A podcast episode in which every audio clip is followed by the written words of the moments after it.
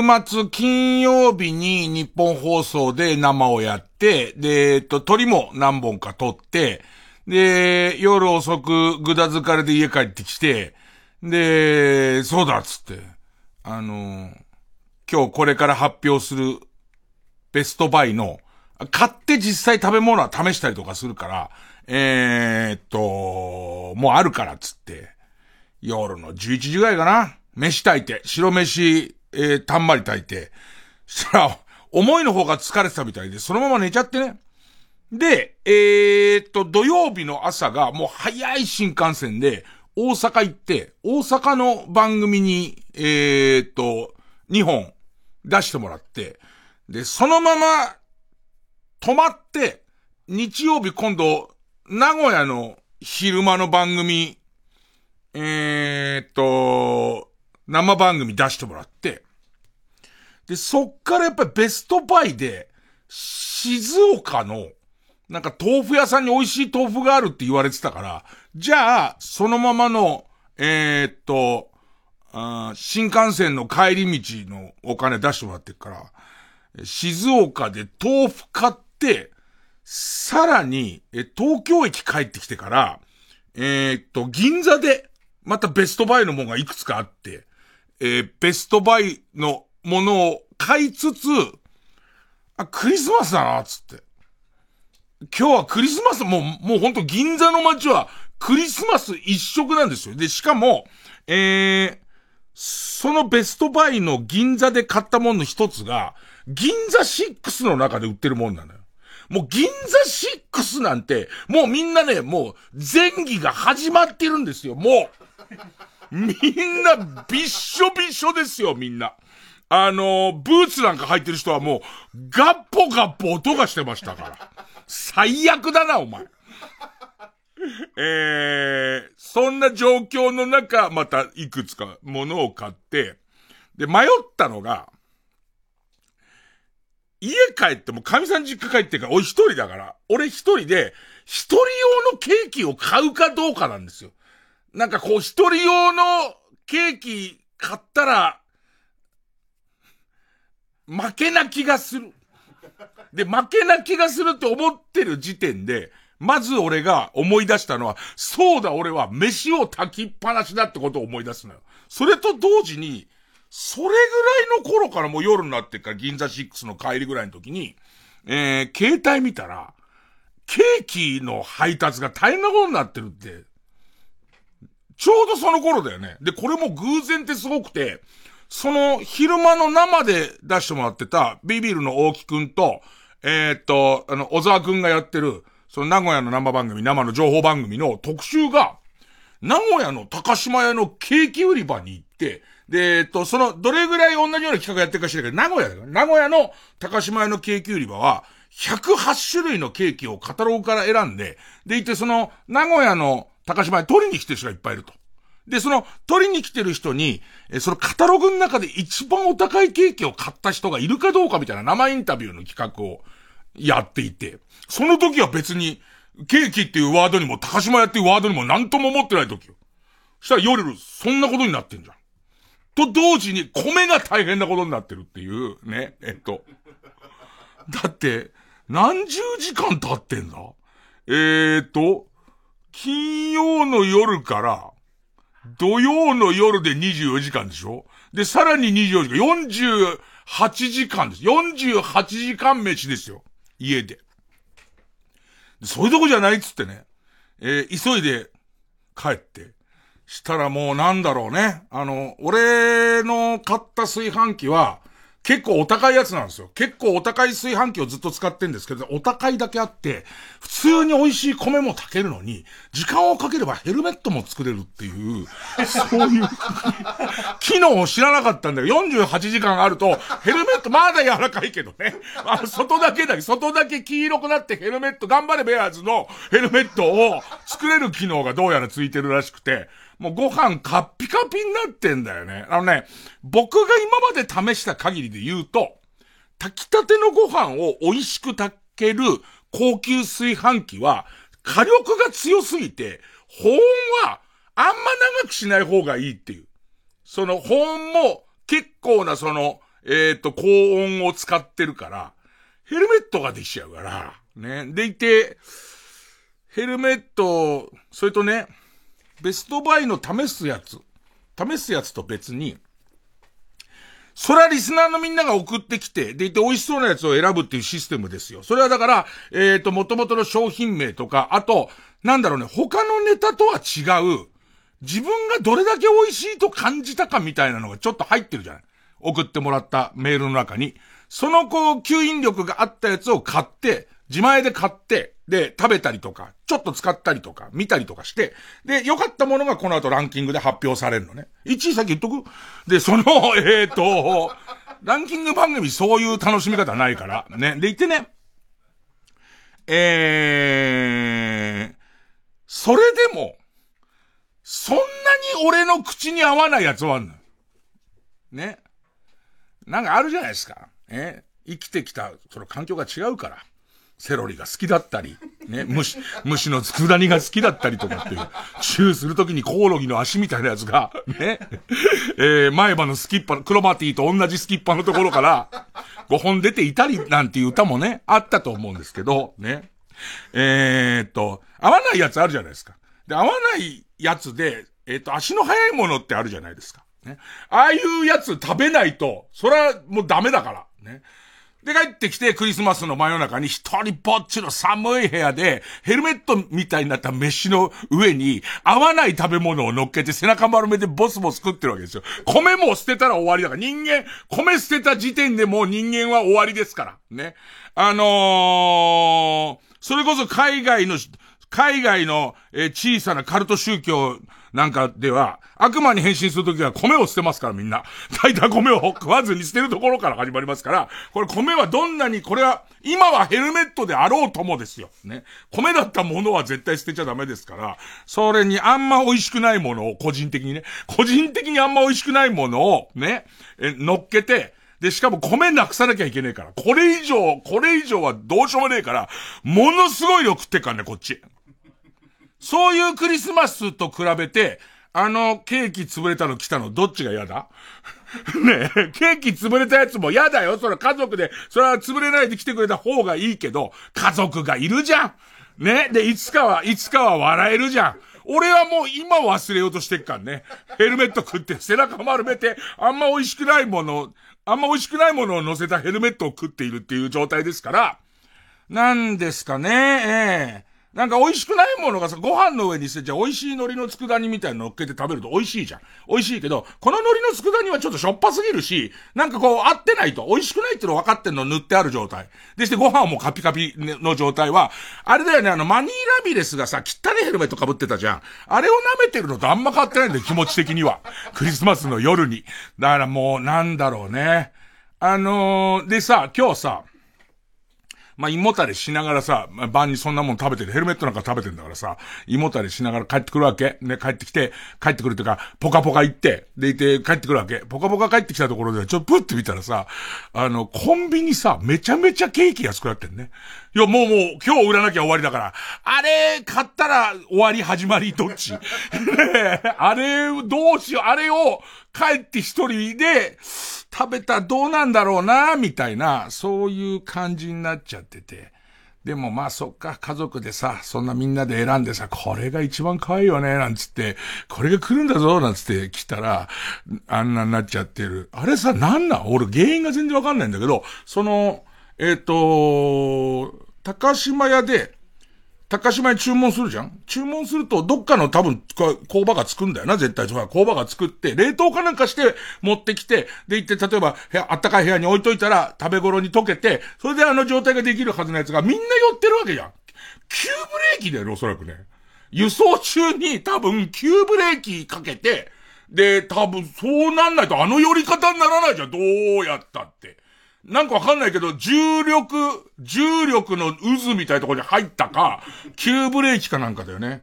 で、あとはもうその運送会社の人が、えっ、ー、と、かわいそうな猫を引きかけてギリのところで大丈夫だった映像を作り、ね、作って、で、なんとか、助かったんだなんつってみんなが、猫ちゃんが助かったからよかったことだね、なんて甘い世の中ではないね。そんな、そんな甘い世の中だったらもうちょっとあったかい炎上なんかなくなってるもんね。どうなっちゃうんだろうな。俺なんかなんかよくわかんないからさ、よくわかんなくて、その感じとかも忘れちゃってるし、毎年それほどちゃんとクリスマスをやってきたわけでもないし、うちは子供いないから、さあ、すとか前座ってる河野和夫あたりは、やっぱちっちゃい子がいて、それを楽しみにしてるやつが、ああ、だった時の感じを想像すると、な、まあなんか、ふんまんやる方ないみたいになっちゃうらしいよ。言っとけ言っとけ娘に。ね。世の中には、ヘルメットに黒いものを塗ってずっと食べているっていう、ね。そういう一人ぼっちで、食べている人がいるっていうことを言っとけ。一回やったことあるっつっとけ。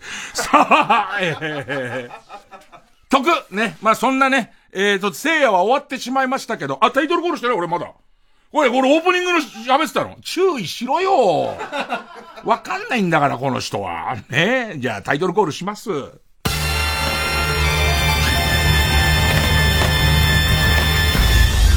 月曜ジャンク、伊集院光深夜のバカ力。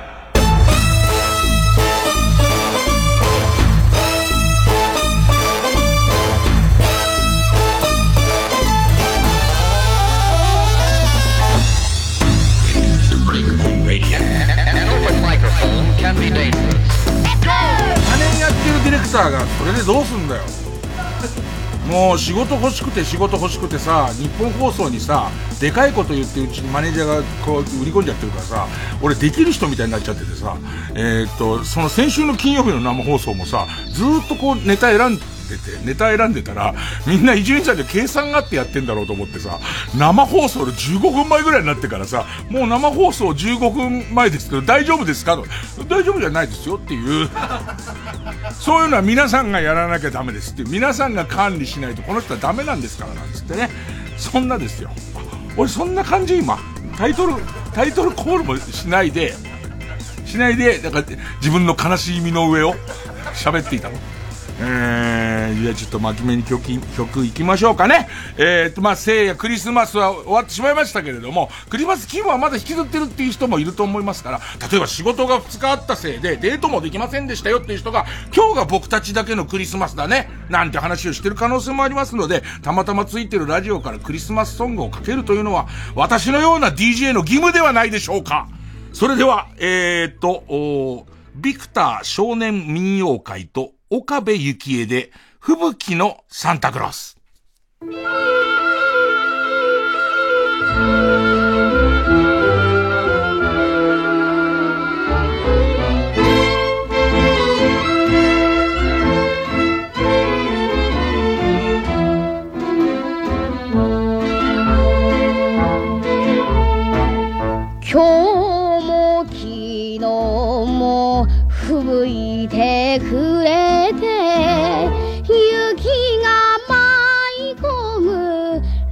方の話じさまがね東京じゃな。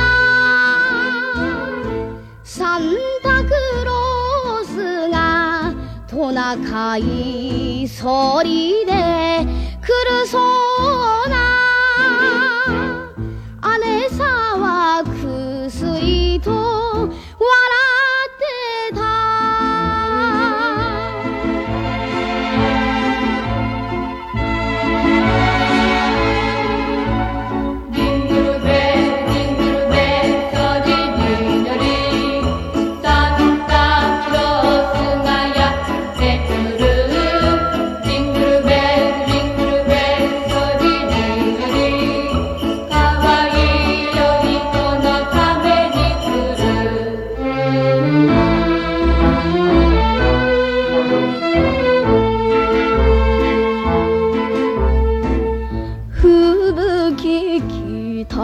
風夜窓叩くラジオ聞き聞き姉さんに聞いた。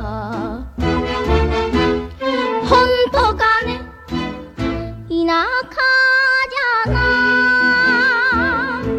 サンタクロースが雪が降かくて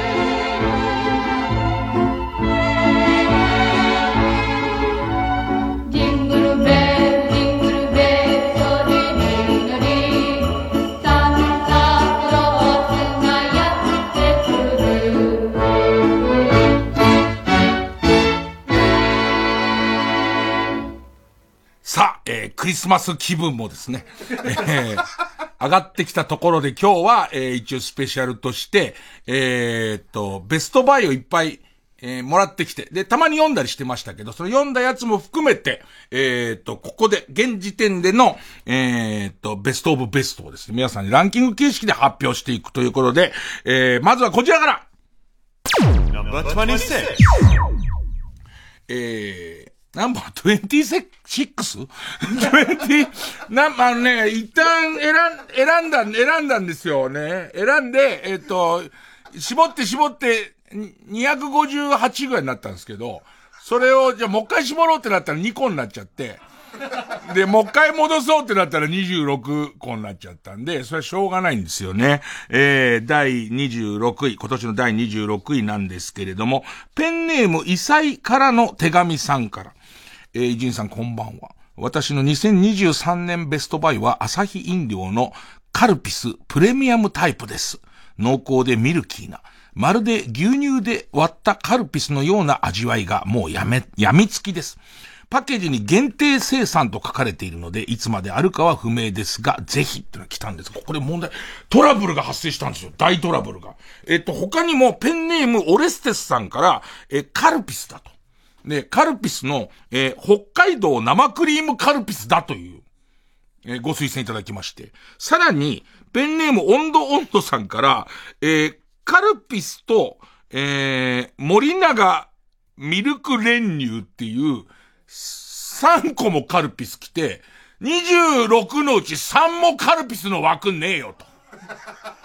法律で、法律で決まってますから。カルピスは1シーズン1個までって決まりなんで、早速、シーンタイムです。河野さんの前に3つのカルピスがあるので、えーまずは一番最初ね、えーっと、異彩からの手紙さんのプレミアムタイプ。はい。プレミアムタイプ、また、もう強情に紙コップですよね。ね紙、本当に寂しい紙コップです。どうぞ。いただきますはいはい。どうですか？あミルク感、すごい。本当に牛乳で割ったような僕も飲んだんですけど、やっぱり普通のカルピスよりは限定で、なんかすごくこう、えっ、と、このプレミアムにするために、2倍の時間をかけ、じっくり発酵した乳素材をブレンドしています。優しいコクなんです。いや、本当に、優しいコク。ミルク感すごいですね。いいですよね、これね。はいで、限定生産っていうことになってますけど、いいですね。えープレミアムタイプ。2倍の時間をかけると米はヘルメットになっちゃうんですけど、でもカルピスに関してはこれだけのコクが出ますね。えー次ですね、えーカルピス、えーカルピスと森永ミルク練乳いってください。じゃあ練乳の方いただきます。はい飲んだばっかりですからね。カルピスの頂点が今日決まりますから。あ、これはまた全然違うな。ちゃんとあの、ミルク練乳の味がします。そう、ちゃんと、この、えっと、朝日のカルピスが森永とコラボをしてますから。うわ、全然違う。これ難しいでしょ、勝負。むず。え、三つ目です、三つ目。えっ、ー、と、北海道産生クリームカルピス。はい。さあ、これいってみてください。いただきます。いっぱい出してんだよね。うわ、なにこれ。全然、これも違う。後味の生クリーム感結構すごいよね。えー、な、このさん選ぶの大変でしょはい。えー、っと、これはですね、北海道産生クリームカルピスが26位です。決まってたんですか？はい。僕が一番好きだから。これは僕が一番、決まってたんですね。決まってた。だ、3つ飲んでよかったでしょ飲めるからありがたいですちょっとね、コーツつけがたいんですよ。あの、今年のベストカルピスだったら下手したら表彰台3ついってる可能性ありますけどね。ええー。うまい。さあ、ということで、えー、第26位はですね、本当に俺、これケースで買いました。えー、北海道の、えー、北海道産生クリームカルピス。一本、まあ、いろんな値段で出ますけど、一応僕が調べたところは184円みたいな値段がついております。さあ、続いて。さあ、続いては、袋のももんがさんです。えっ、ー、と、自分の2023年ベストバイですが、映画グランツーリスモです。えー、この映画は実話を元にして制作されており、レースやゲームの知識がない自分でも非常に楽しめました。俺ね、前にね、スーパー GT 見に行った時に、こう、この人が出てきてるって言ったのが、なんかその、日本、世界中のグランツーリスモってゲーム、リアルなゲームが、まあゲームって言うと怒るぐらいリアで、リアルで、シミュレーションとかも、ドライビングシミュレーターとも言われている。そのプレステのやつ。それの上手いやつをスカウトして鍛えてプロにするっていう実話があって、それの映画版で、公開時に、あの、うちの構成サンバガラスのビンゾコメガネ君が、すごいいいって言ってたんだけど、奴とは AV の好みが全然、あ、低毛とかばっかだからね。ね、えー、低毛、あんまり切れないカミソリでこれ低毛すんですよ、だって。だから見たいってなるかよ、そんなもの。で、それが、えっ、ー、と、グランツーリスモ進めてたせいで、あんまり足が向かなかったんですけど、えっ、ー、と、リスナーが進めてくれるなら行こうってことで、あのね、えっと、映画ね、あんま入ってこない。実はこの先あんま入ってこない。なぜならば、やっぱりちょっと忙しい中、まあ、見れてるもんが少ないから、逆に送ってくださってる方は、僕正月休みで、皆さんの言ってる映画を頼りに見ようと思ってるんですが、中でもグランツーリスモは面白かったです。すごいやっぱり迫力あって、ちょっと思ったのは、あのー、劇場で見たかったかな今はあの、いわゆる配信で見れんですけど、本当にあの今、ビンゾコメガネ君がだろって言ってますけどね。だろじゃねえんだよ。信頼を積んでくれよ、リスナーぐらい。何度も、もう、ひでえ AV を俺は捕まされてんのかっていうことなんですからね。で、しかもさ、今はさ、あの、ファンザとかで、あの、見るじゃん。そうするとさ、おすすめの履歴に残っちゃうからさ、また堤防来んだよ、堤防が。堤防、堤防ばっかり来ちゃうんだから。本当に。俺は堤防義塾大学卒か。コマーシャルです。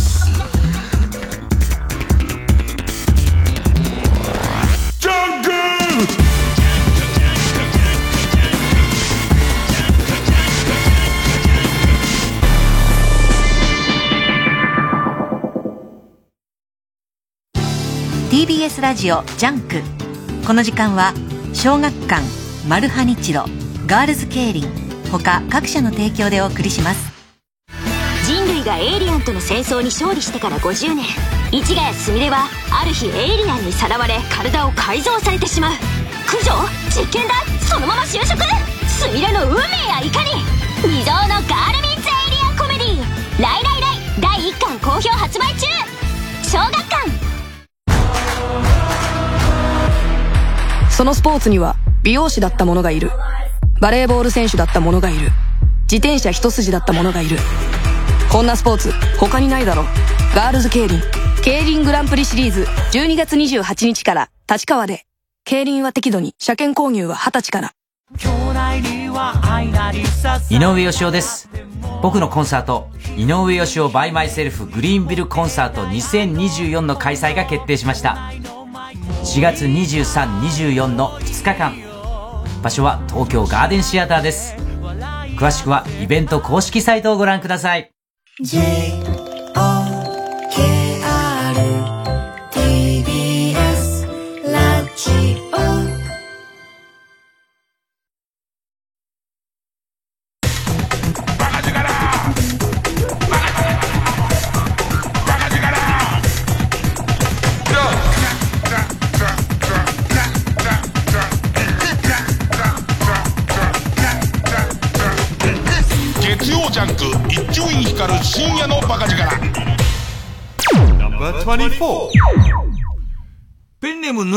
喜びさん。これね、最新商品ですね、24位。12月の4日から売り出されたようなのですが、今月入ってからですね、パピコの濃密仕立て、レーズンバターにドハマりしております。ということで、えー早速手に入れてきました。ね、えーっと、まあ、すっげえ中年のおっさんがパピコ一本ずつしてるのすげえな。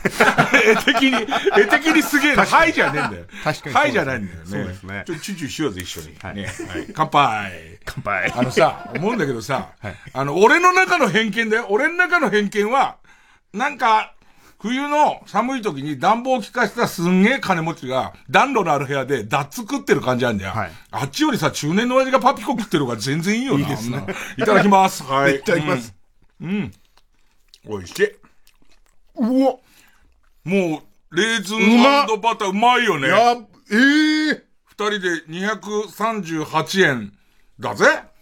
うわ、レーズン感がこのバターとうん。相まってまろやかで。いいじゃん。しかも濃厚ですよね、味が。じゃあこれ買って帰って、これパキって割って、はいかみさんと子供に渡して、お前ぼんやりすればいいじゃん。ねえねえ、お前普通に、ねえ、ああ、あーっていうねえ、ああ、ぼんやり、ぼんやりっていう、すごい、ぼんやりすんのいいですよ。ね。さあ、続いてはこれも滑り込みなんですけど、えっとね、今朝ね、今朝届いたの。今朝うちのポストに届いてて、ポカポカ行く前に、あのーポスト見たら、アマゾンから箱じゃなくて、大きめの封筒で来てたわけ。でいて、俺、この、えっと、ベストバイの他にも、いろいろ自分の欲しい古本とかも頼んでて、古本って、指定通りの日に来なかったりするんだよ。でいて、あ、来た、やっと来たと思って、それ持って、え、ポカポカに行ったらですね、メンマでしたね。ペンネーム、えーラックピニオンさん。だって俺、その、うちのマネージャーの栗原に、俺はね、正月、これを読破しようと思ってんだよ、つって開けたら、メンマだったから。ね、これ、俺、これ読破、うちの、うちのタレントメンマ読破すんだと思って、ちょっとびっくりしてると思うんですけど、台湾の、なんていう、あの、竜、竜、ドラゴンの竜の難しい方の字。ね。あの、よくタコ揚げとかに書いてあるあの字で、こうやって揚げてるとそこに落雷でね、タコなんか揚げなきゃよかったよってなるやつの竜。ね、でいて、え、えっ、と、広い、広い、ね、えっ、と、広は広い王子の広ですね。えー、竜、竜効か、竜広、達広かの会社の、えっ、と、今度は、香りのタケノコって書いて、これな、なんて読むんだろうね。まあ、香春なのか。えー、味付け、メンマ。えー食べ出したら止まらなくなりますっていう。しかもこれはずっと今日フジテレビ行ったりとか家戻ってきたりとかしてるやつですからね。で、フジテレビの楽屋で食べまして美味しかったですよ。行ってください。では、いただきます。はい。うわ辛くないんだよ。見た目ちょっとラー油色なの。でいて辛めな感じがするんだけど、そんなに辛くなくて、若いタケノコを食べてる感というか。柔らかい。で、しでもシャキシャキとした食感で、んこのメンマの香りが最初にこう鼻に抜ける感じが。で、でっけえ袋でっけえ袋なの。割と大きめで、アマゾンで買ったから、えーと、600グラムの袋なの。ありますね。うん俺、ポカポカの楽屋で半分ぐらい食っちゃったわ。俺だけ、俺の楽屋からサクサクサクサク音がしてるっていう。でもちょっとわかるのは、くギリギリに来て、ああ、なんだよ、ちょっと俺の中では本が来なかったから、がっかり感あったんだけど、このメンマ本当に美味しいです。で、えー、もともとはこの方は横浜中華街で買ったんだけど、その後にアマゾンで買えることが分かり、えー、それ以降、なくなると注文しています。あと言っときますけど、俺ぐらいのインフルエンサーが喋ってますから、今生で聞いて、そこはアマゾンっていうやり方じゃないと、なくなっても、それはもう、文句は言えませんよ、本当に。ね。えーっと、じゃあ続いて。えー、続いては、えー、と、ペンネーム、イエーイ、めっちゃ平日。もうおかしいけ会社。イエーイじゃないんだよ。イエーイってやってる場合じゃないんだよ。平日なんだから。成城石井のたっぷり6割具材の肉まんがあまりに美味しくて、何度もリピートしています。ね、成城石井さんで売ってるやつで、えー、と、一袋 120g、ちょっとコンビニのやつに、ほんのちょっと小ぶりかな。3個入りで593円なんですが、今、ビンちゃんがいいタイミングで温めてくれましたから。あの、俺のくだらない話が長くなってくると、オープニングのタイトルコールまで長いと、いつ、いつ肉まんを温めていいんだよ、みたいな、ね、ことになっちゃいますから。じゃあちょっと言ってくださいで。は、いただきます。もう、まあ、普通の肉まんなんですよね。うわ。具がめちゃめちゃ入ってますね。ギリまで具が入ってる。あと、歯触りどうですか？もう、もりもりいくと。これ、な、タケノコですか？なタケノコです。食感めちゃくちゃいいですね。あ、今気づいたんですけど、僕、タケノコを2個並べてしまいました。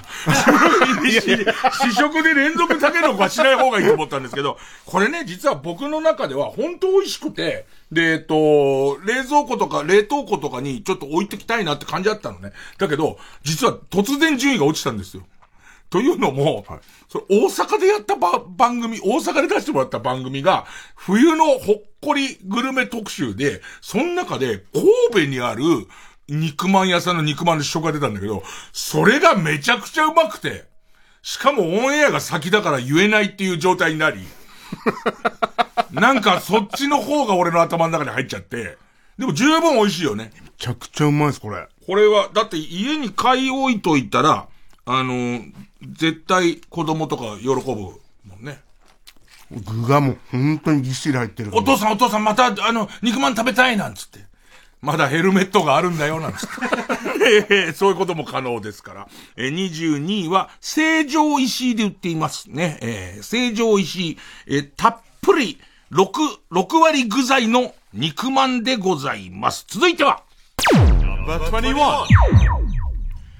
ペンネーム、星屑の紙福岡。いつも楽しく聞いています。えーまだ4月ですが、私の今年のベストバイが決まりました。これ一回読ませてもらってます。ええーコスモ食品、エビ味天かすです。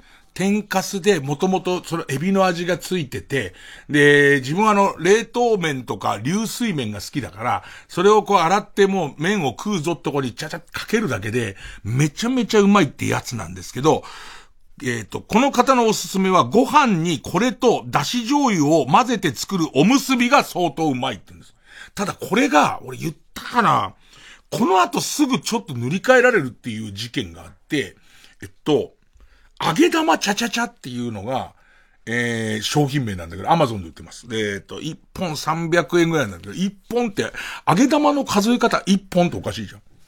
ペットボトルの中に揚げ玉が入ってて、それをこうちゃっちゃちゃちゃかけて食うんだけど、もうかけるときはちゃちゃちゃちゃって言うじゃん。ね。気がついたらサンバを、ずっとサンバを踊り続けてるっていうね、あの、感じのやつで、音楽性も合わせるとあっちですね。あの、僕の中では。えっと、値段とか袋のやつ、袋の感じだと、えーっと、十分このコスモ食品のエビ天かすも美味しいんですけど、あの、ペットボトル入れたってことと、いろんな味作ったっていうんでは、俺は揚げ玉ちゃちゃちゃも押していきたいっていうね。えー、さあ、えー、続いていきましょう、こちら。ペンネームナノさんです。これ一度発表しました。今年はゼルダやマリオ、ちょっとマニアックなところではアーマードコア6や、えー、いろんな対策ゲームがたくさん発売されましたが、その中で私がベストに選んだのは、ウーマンコミュニケーションというインディーゲームです。これはあの、買ってプレイしましたね。えー、で、ファミ通にも書かせてもらいましたね。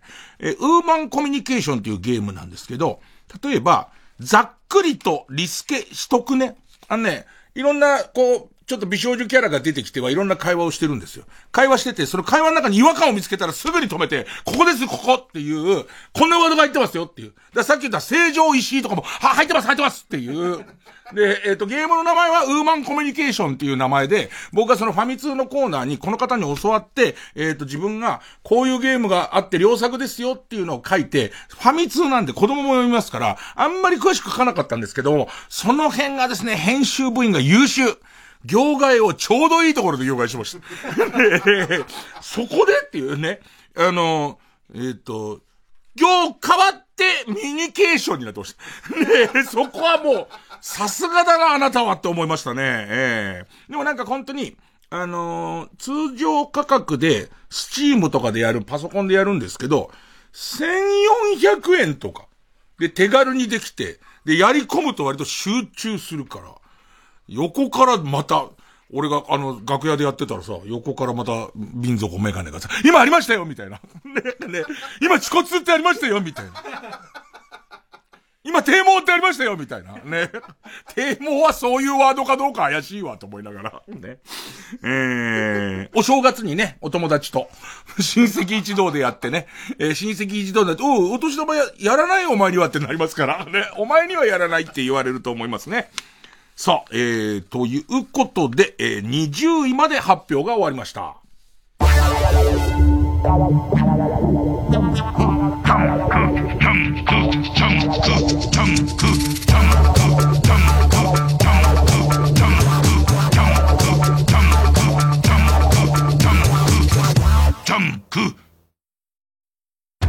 マルハニチーロが招かれたのはビッグの館テーブルに置かれた謎の大皿には大きな大きなヒントが隠されていた。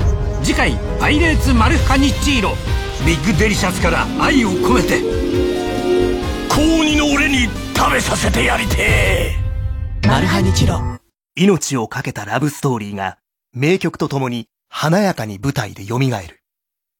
TBS ラジオ公演ミュージカル。ボディーガード日常を忘れさせ明日への活力になるようなエネルギッシュな本作。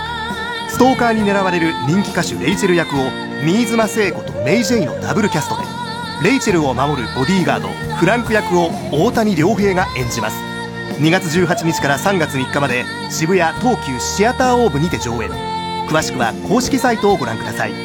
熱狂と興奮と愛に包まれたミュージカル「ボディーガード」ぜひ劇場でご覧ください。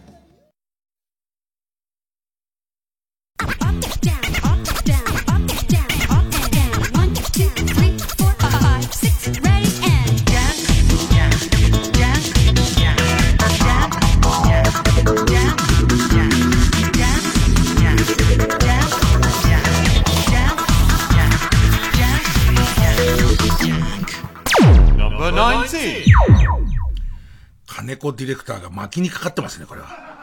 26位まであるっつって。ね確かあのーこの2023年の正月暮れにやったもんね。去年の暮れにやって全然消化しきれなくて、結局1月2週ぐらいまでやってたからね。そこを学んでる。ね、こっちは学んでないというのに。こっちは学んでない、学んでなくて26項目選んだ上に、あの、個人的なやつ22項目あるけど、自分の今年買ったもののやつありますけど、ね。またこれはちょっとおいおいどっかで、おいおいど、ワーストバイってのもありますよ。ワーストバイっていう。ね。結構大手メーカーの商品ですけど。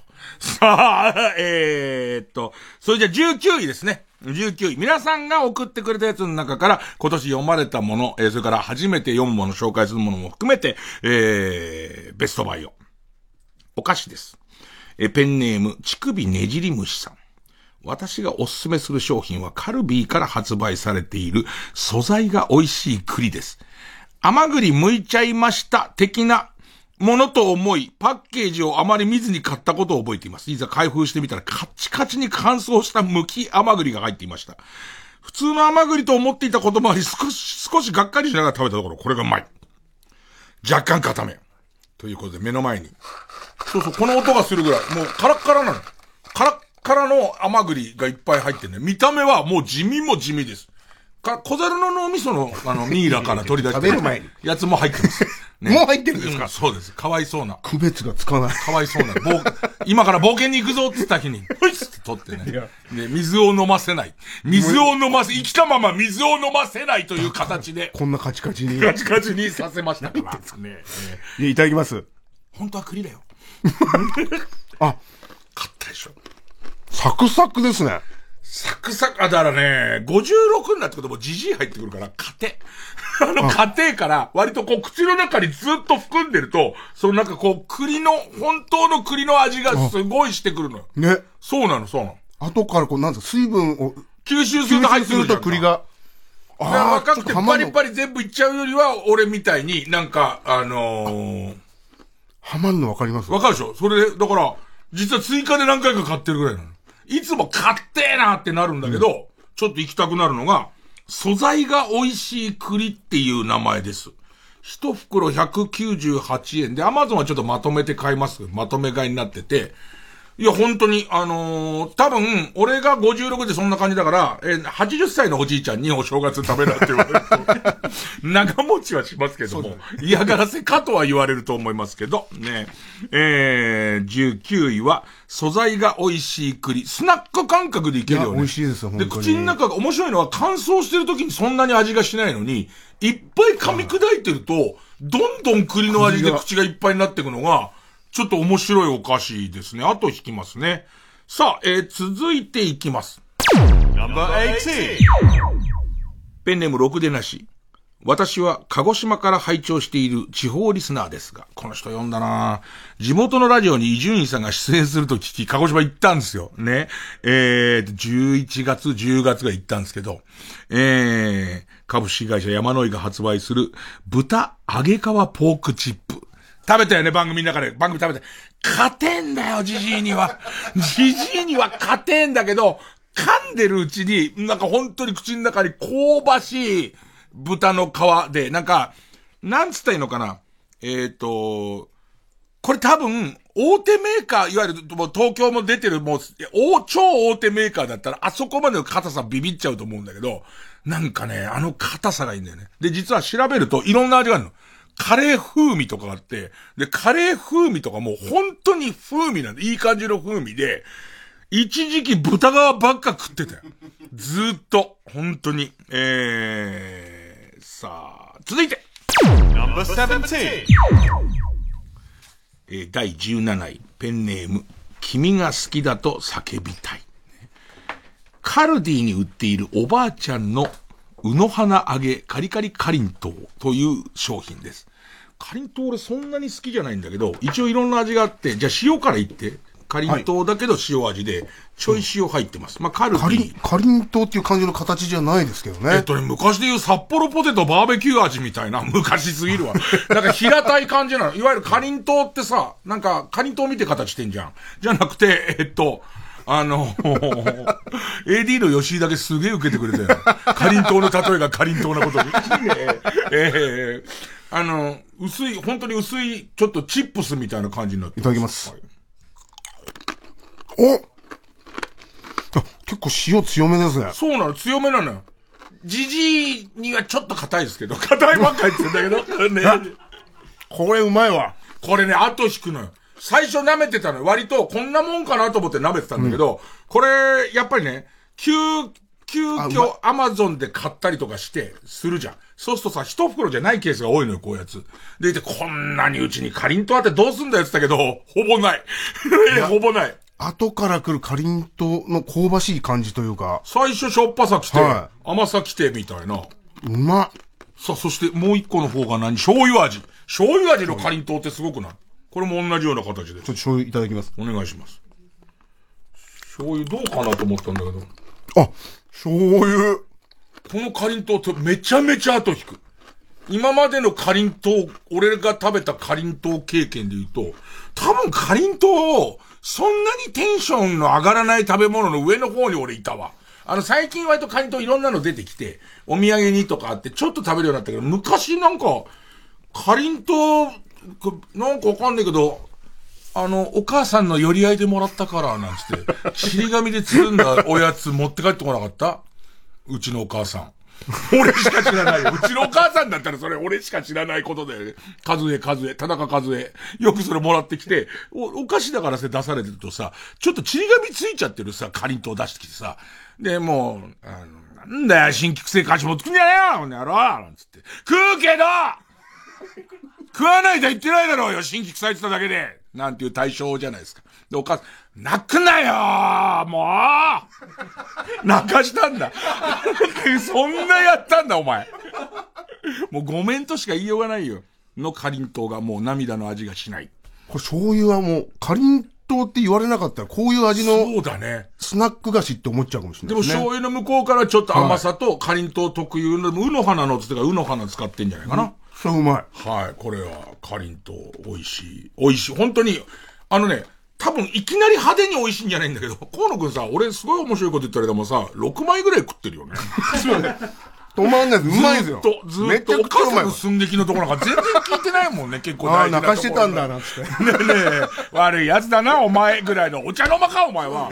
ちょっとお茶を飲むでそれぐらい、なんか後引く、次々と後引く感じで、ちょっとこれはあの、カルディさんに売ってるということですが、おばあちゃんのうの花揚げカリカリかりんとうという名前です。ね。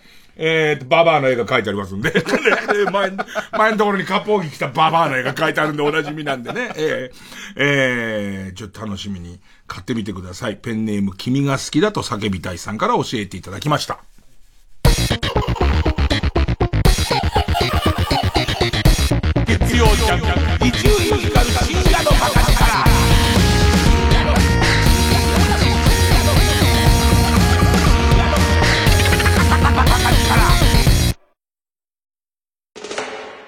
ここでニコルのグラビティをお聴きください。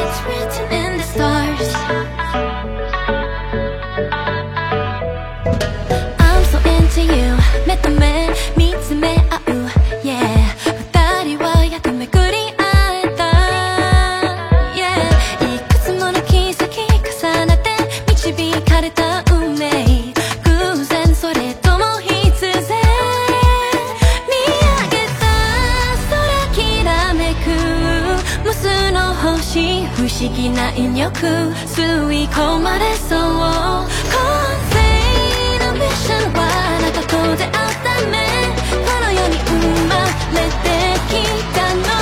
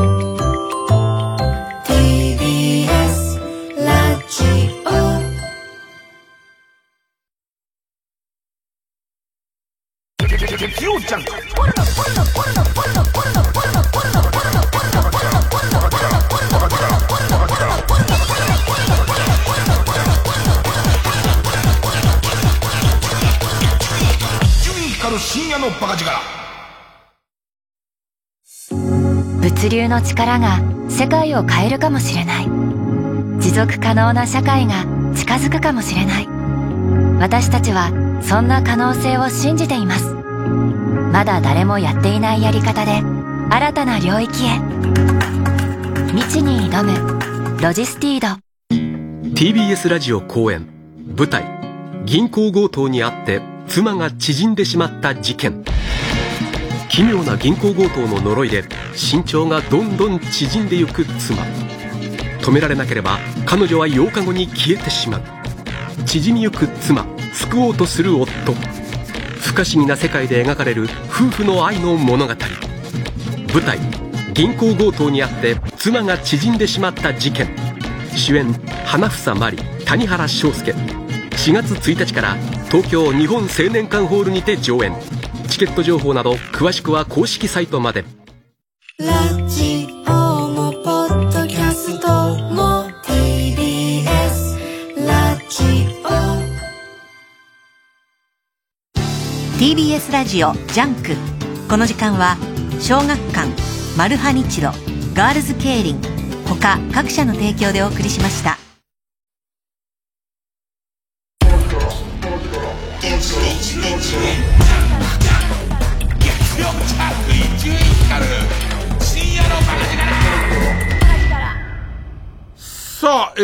ベスト26の方にも、まあまあ、さっきの揚げ玉ちゃちゃちゃみたいな、僕が探したものの情報はちょっとずつ入ってくるんですけども、それとは別に僕のベストバイ。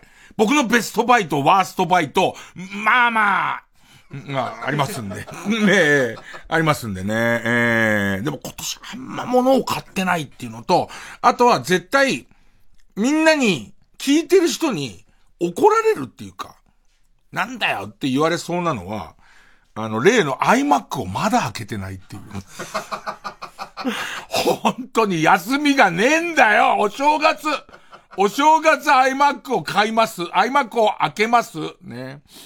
で、もう一個、ついでに怒られておくやつだと、えっとね、サングラス型の、え、モニター、5万ぐらいしたと思うんで、サングラス型のモニターの、X リアルエアー2 Pro っていうのも買って、これは本当に、スマホと繋げて、そのサングラスかけると、目の前にすごい、あの、えー、っと、画面が広がるみたいな。で、スマホの方もワードの編集ができるっていうのが条件でスマホも買って、だから本当に今、えー、この番組もそうだし、多分今年は俺日本で一番メールを読んだと思う。ありがとうで、そのメールを読むのにいいのが、旅先とかであのサングラスに映したまま、その手先マウスみたいので、そのメールのこう、荒寄りをできるっていうことなんですけど、なんか未来すぎて格好悪いっていう、俺の中で、ね。もうさ、あんま未来すぎんのってちょっときつく、俺もスマホも、最初 iPhone かっこよすぎてかっこ悪い。俺が持つよりはかっこ悪いみたいな。なんかなっちゃって、全然こう入れなかったのを、やっとみんなが持つようになってからと思ってんだけど、今、いや、俺はさ、なんかさ、できる男だと思われたい人にはな、ならないかみたいな。俺それスタバでやっててみ？もしくはグリーン車とかで、サングラスなの、本当にそれもびっくりするぐらいサングラスなのよ。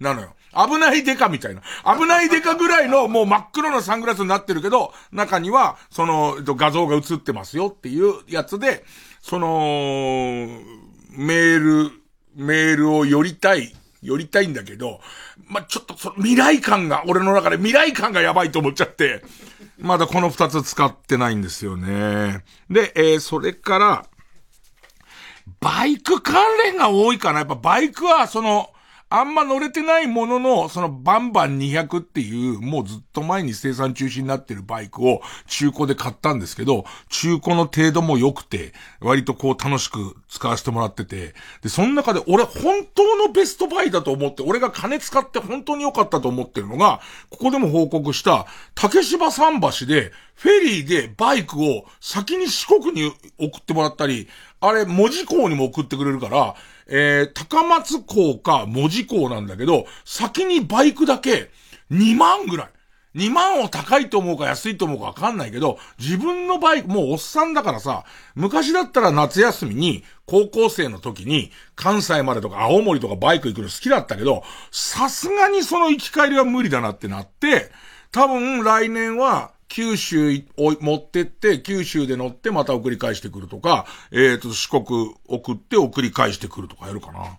あと、電化製品では、充電式の冷、冷蔵庫、冷凍庫、マイナス20度まで行くんだけど、クーラーボックスにどでかい電源がついて、中に充電池がついてて、っていうやつが、意外に使えて、で、うちが突然冷蔵庫が壊れたりとか、だから一番最初買ったやつがアンカーっていう充電池ですごい有名な会社が出したやつを買ったの。で、そこそこお高かったの。で、買ったんだけど、充電池、いくつかメーカーあるけど、充電池だったらアンカーだろうって思ってアンカー買ったら、え、リコールっていう 充電池に不良品出てリコールっていう。で、えっと、その後もう一個ベッドサイドに置きたいと思って、で、えっと、君の生まれた年のワインだよ、なんつってね。誰に？一人で。ねえ、イマジナリーフレンドと。やりたくて。じゃあ、アンカーじゃないの買おうと思って、えっ、ー、と、もう2個メーカーあるんだけど、マキタのを買った。マキタは、マキタは、今度あの、電動工具系のものと、あの、同じ共通の充電池が使えるからっていうんで、マキタを買って、マキタにそれほど文句はないんだけど、もう一個ある、あんま俺は知らなかった廃工機っていうメーカーがあって、廃工機は、えっと、こ、半分とこにこう、ついたてをかけて、こっからこっちはマイナス何度で、こっからこっちは何度っていう温度分けができたんで、廃工機だったかなとは、ちょっと思ってるんですけどね。ええ。あの、あんまりみんなが興味ないのは分かってる。でもキャンプとかものブームもあるじゃん。キャンプブームの時に、ほら、ね、キャンプブームで、その使うのには、クーラーボックスがずっと、すごい、えー、冷たいみたいなやつですから。あとなんすかね、えっ、ー、と、バイクのヘルメットにつけるビーコンっていう、なんか普通に考えたらもっと安くアプリでできそうなんだけど、専用メーカーで高けんだけど、多分それも5、6万すると思う。えっ、ー、と、ビーコンっていう、耳にイヤホン入れちゃうと基本的にはいろんなとこありますけれども、アウトじゃないですか。だから、えっと、えー、ヘルメットの中に、えー、スピーカーを仕込んで、で、その、えー、いろいろ再生してくれたりとか、えー、喋れたりとかする、マイクつい喋れたりとかするっていう機械なんですけど、安全に知らない街をナビを使って旅するには絶対いる。あのー、Google の、いわゆるこう、Google マップのナビでいいんだけど、画面見てたら高速道路とか絶対死んじゃうじゃん。そんなことは許されないじゃん。いくらちゃんと設置してあっても。あれやっぱり耳元でちゃんと、えっと、何百メートル先をどっちに曲がります、みたいな、ね。あな、えっと、えー、2キロ、2キロ手前で死んでいますとかが、ちゃんと、ね、あなたはお気づきではないでしょうが、みたいなやつがちゃんとこう聞けれて、あ、そっか、俺死んだのか、なんて、みんなありがとうな、なんて、そういうことがちゃんとできるので、えっと、結構その、まあ、いろんなの、安いのもあんだけどね、安いのもあんだけど、やっぱ必需品の中で、友達の大野くんが同じメーカーのを使ってたから、じゃあ大野くんとどっか行くときに、みたいんで、えー、使うようになりましたね。えー、あとは CCP っていう会社の、えー、怪盗マキスっていう、マキスって何てたのかな？えっ、ー、と、ま、えっ、ー、とさ、すだれみたいなやつの、もうちょっと、その、一本一本の、ひだが厚いやつで、それが鉄でできてて、えー、っと、マグロの柵を買った時に、カチンカチンのやつを、それで巻いておくと、熱伝導率がすごくいいから、いい感じに溶ける。っていう。でも、えっと、マグロの柵をいただいたんですよ。で、使ったんですけど、年に一回しかいただかなかったんで、えっと、買うこともなかったんで、寝てはいますが、優れもんでした。月曜ジャンク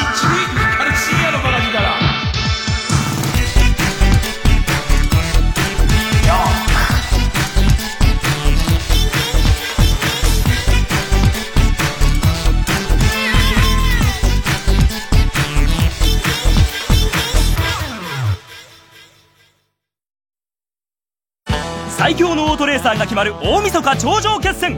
12月27日から川口オートレース場にてスーパースタートライアル戦と平尾正明杯を開催。最大の山場は大晦日。SG 第38回スーパースター王座決定戦。車検購入は20歳になってから。オートレースは適度に楽しみましょう。音楽の力による心の復興を。TBS ラジオ主催つながる心つながる力。みんなで作る復興コンサート2024 supported by ロジスティード。今年のテーマは宇宙。仙台フィルと森口博子によるギャラクシーな共演。森口博子です。仙台フィルの皆さんとの共演楽しみにしています。会場でお会いいたしましょう。3月10日日曜日。仙台川内萩ホールで開催。チケット販売中詳しくは TBS ラジオホームページのイベント情報をチェック。元気ですか？生島ひろしです。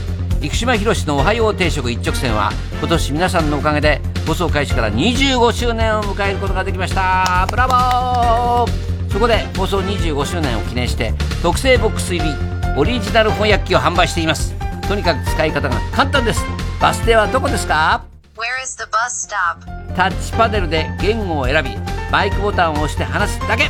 もちろん外国語を日本語に訳すこともできます。写真翻訳機能もついているので看板や案内板なども訳せます。詳しくは「おはよう一直線」のホームページチェックアウト。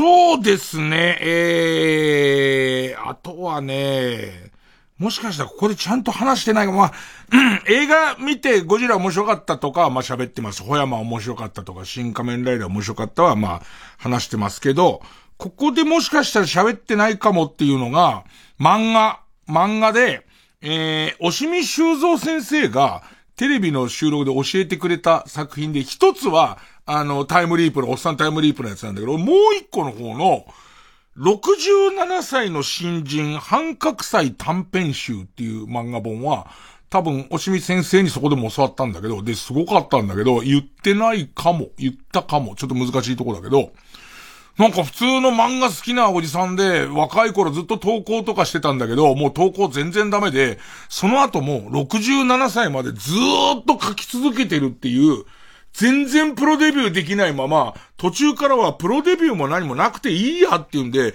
延々と漫画描いてる人が、67歳で目に留まって、その今まで書いてたものを短編集で出すのね。それが、うまく言えないけど、67年間、もう人、人に見せるかどうか、俺は漫画が描きたいってだけで書いてるから、なんかその、えー、二十歳ぐらいから書き始めてるとしても、40年前ぐらいの作風なんだよね。謎の。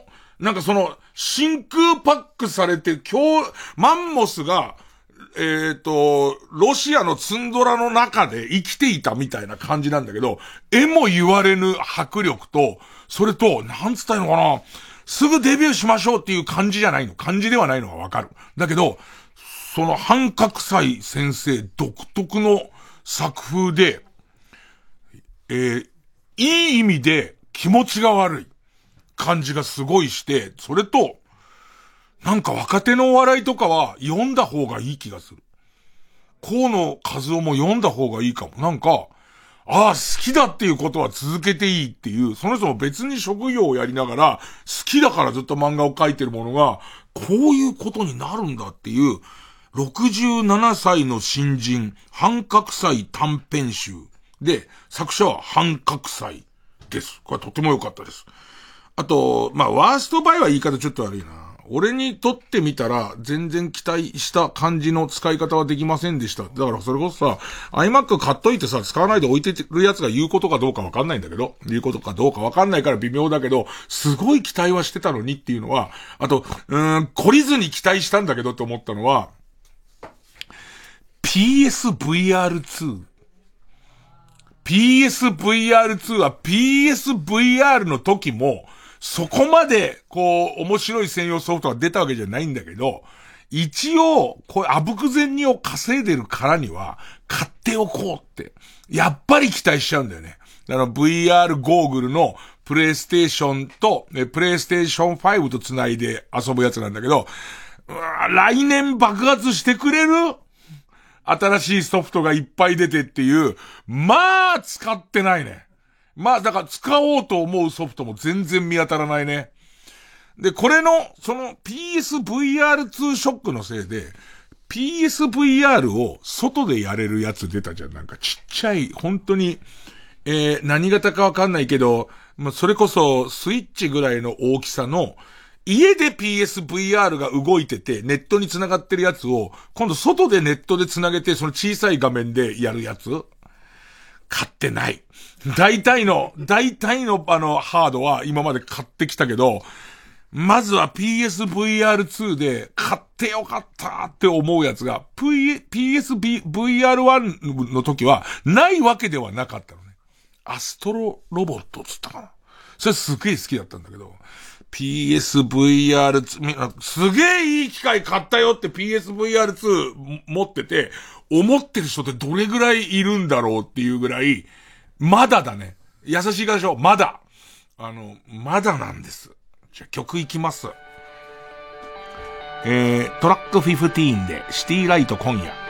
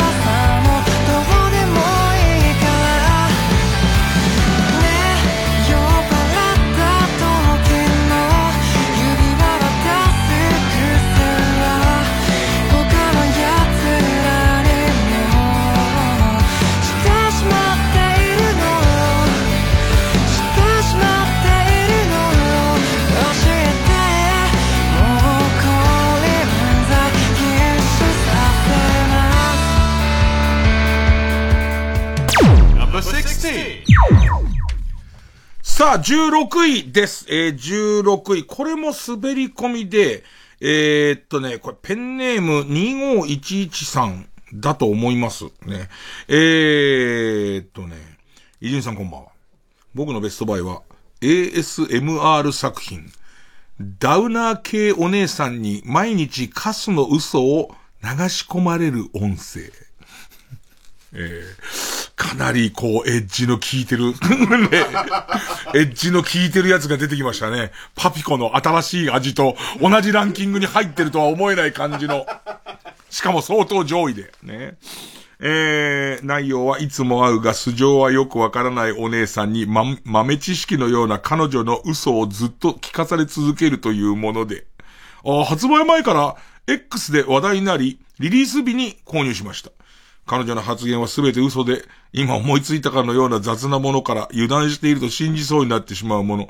えー、さらに自分のついた嘘から嘘のエピソードトークを展開したり、様々なアプローチで嘘をついてきます。えー、最初は話の流れで嘘を差し込んでくるのですが、後半に行くにつれ、脈略がなくなり、とにかく嘘を垂れ流すだけの存在になります。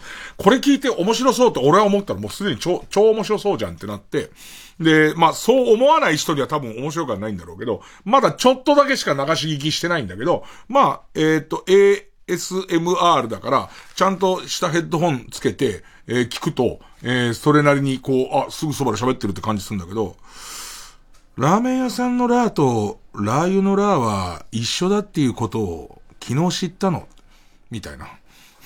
え、どういうこと？みたいな。で、さらにはその後も、クリーニング屋さんに出したコートがね、っていう。帰ってきた時に3サイズ大きくなってて、っていう。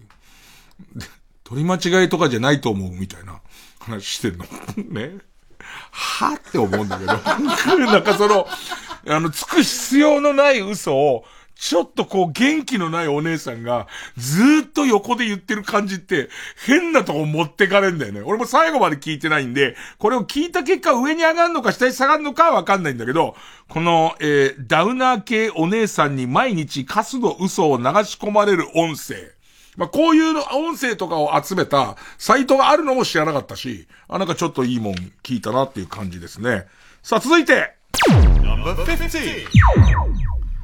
えー、ペンネームバンバンビガローさん、ペンネーム虹の父さん、他で複数名からいただきました。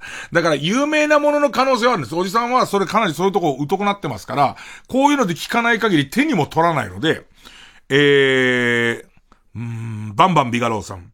山口隆義先生の漫画、激高仮面。劇は劇場、劇場、えっ、ー、と、寸劇、劇団の劇。で、光るって書いて、激高仮面がすごいです。大学の特撮サークルに入っていた主人公が、サークルの一人の葬式で仲間たちと再会するんですが、正体不明の不穏な空気がずっと続いてきます。この不穏な空気が、本当にこの不穏なんですけど、リスナーが推薦してくれる、しかも数名が興奮気味に推薦してくれるってことがなかったら、俺、多分やめてたな。やめてたんだけど、得体が、すごく得体が知れないパワーで書いてる漫画だっていう、何にも、えー、こう、うん、こびることなく書いてるっていう、なんか特撮研究会みたいな大学のサークルがあって、そこをまあ、ちょっとこう、時間の前後がすごくするのね。主人公が、もう本当に得体の知れない主人公、学生、学生じゃないんだな、もう学生は辞めた主人公が、えー、そのお葬式に行くみたいな話から昔こんなことがあったよね、みたいなことが割と錯綜するんだけど、その、時系列を無理やり直すと、大学に入った時に、えー、特撮サークルみたいなのがあって、それが、えー、と、なんつったっけ名前忘れちゃった。えっ、ー、と、普通の特撮サークルじゃないんだよね。その、死んじゃった、そいつ、その、そのサークルの中心的人物が、特撮の、まあ、着ぐるみとか美術、特、特美、特撮美術にもう並々ならぬ思い入れがあって、こう、特撮の被り物をどこまでリアルに作るか。で、それ作ることで、えっ、ー、と、宗教的にさなって自分の中でそれに、それを着て、えっ、ー、と、動かすっていうことに対して、そのリアリティを追求していくと、高骨感があるみたいな話になっていくんだけど、今まだ、もったいなくて、全部、漫画は一巻は読もうと思って片っ端から手つけたんだけど、これは止められなくて三巻まで来てるんですけど、あの、本当に他に見たことがない漫画です。いっぱい進めてもらって一巻を読んでったんですけど、僕割と、あ、気づいたことは、年を取って、ファンタジー系があんまいけなくなってんなっていう。現実っぽいものと、あとは、やっぱり何周もし始めちゃってて、しかもその、えー、っと、好奇心みたいなものとか、衰えてるから、あ、これは昔見たこれに近い設定かなみたいなに対して急激に冷めていくおじさんになってるんだけど、まあこの激高仮面に関しては、見たことがない漫画で、しかも、えー、っと、こんだけ大勢の人が同時多発的に進めるっていうことに対して、ちょっと感動すら覚える感じ、感じでした。ね。まあ、おすすめして、よくわかんなかったよって人もいっぱいいる感じの漫画でしたから、そこの責任なんか一切取る気ないですけど、他のものに関しても、ね。えー、一切責任取る気ないですけど、激高仮面は出会わせてくれてありがとうという感じでした。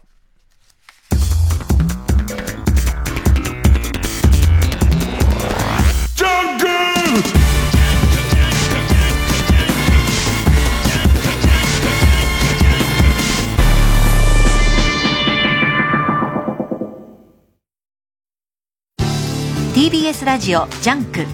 この時間は小学館マルハニチロガールズケイリン他各社の提供でお送りします。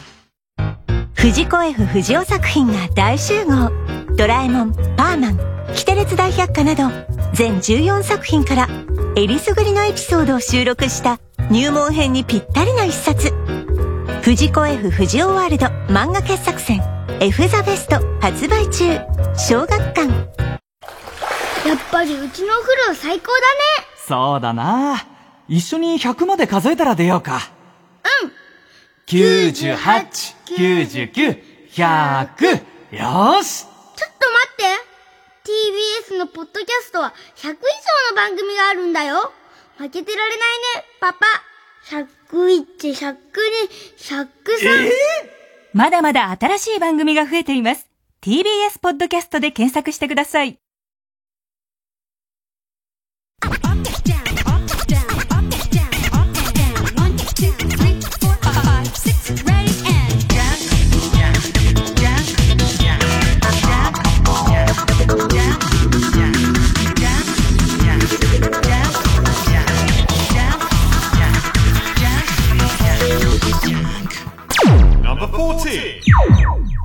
さあ、第14位です。えー、ポータブルポータちゃん。えー、静岡在住、在住のものです。ご紹介したいのは、大鈴屋豆腐店の豆腐です。例の大阪の帰りに行ってきたやつ。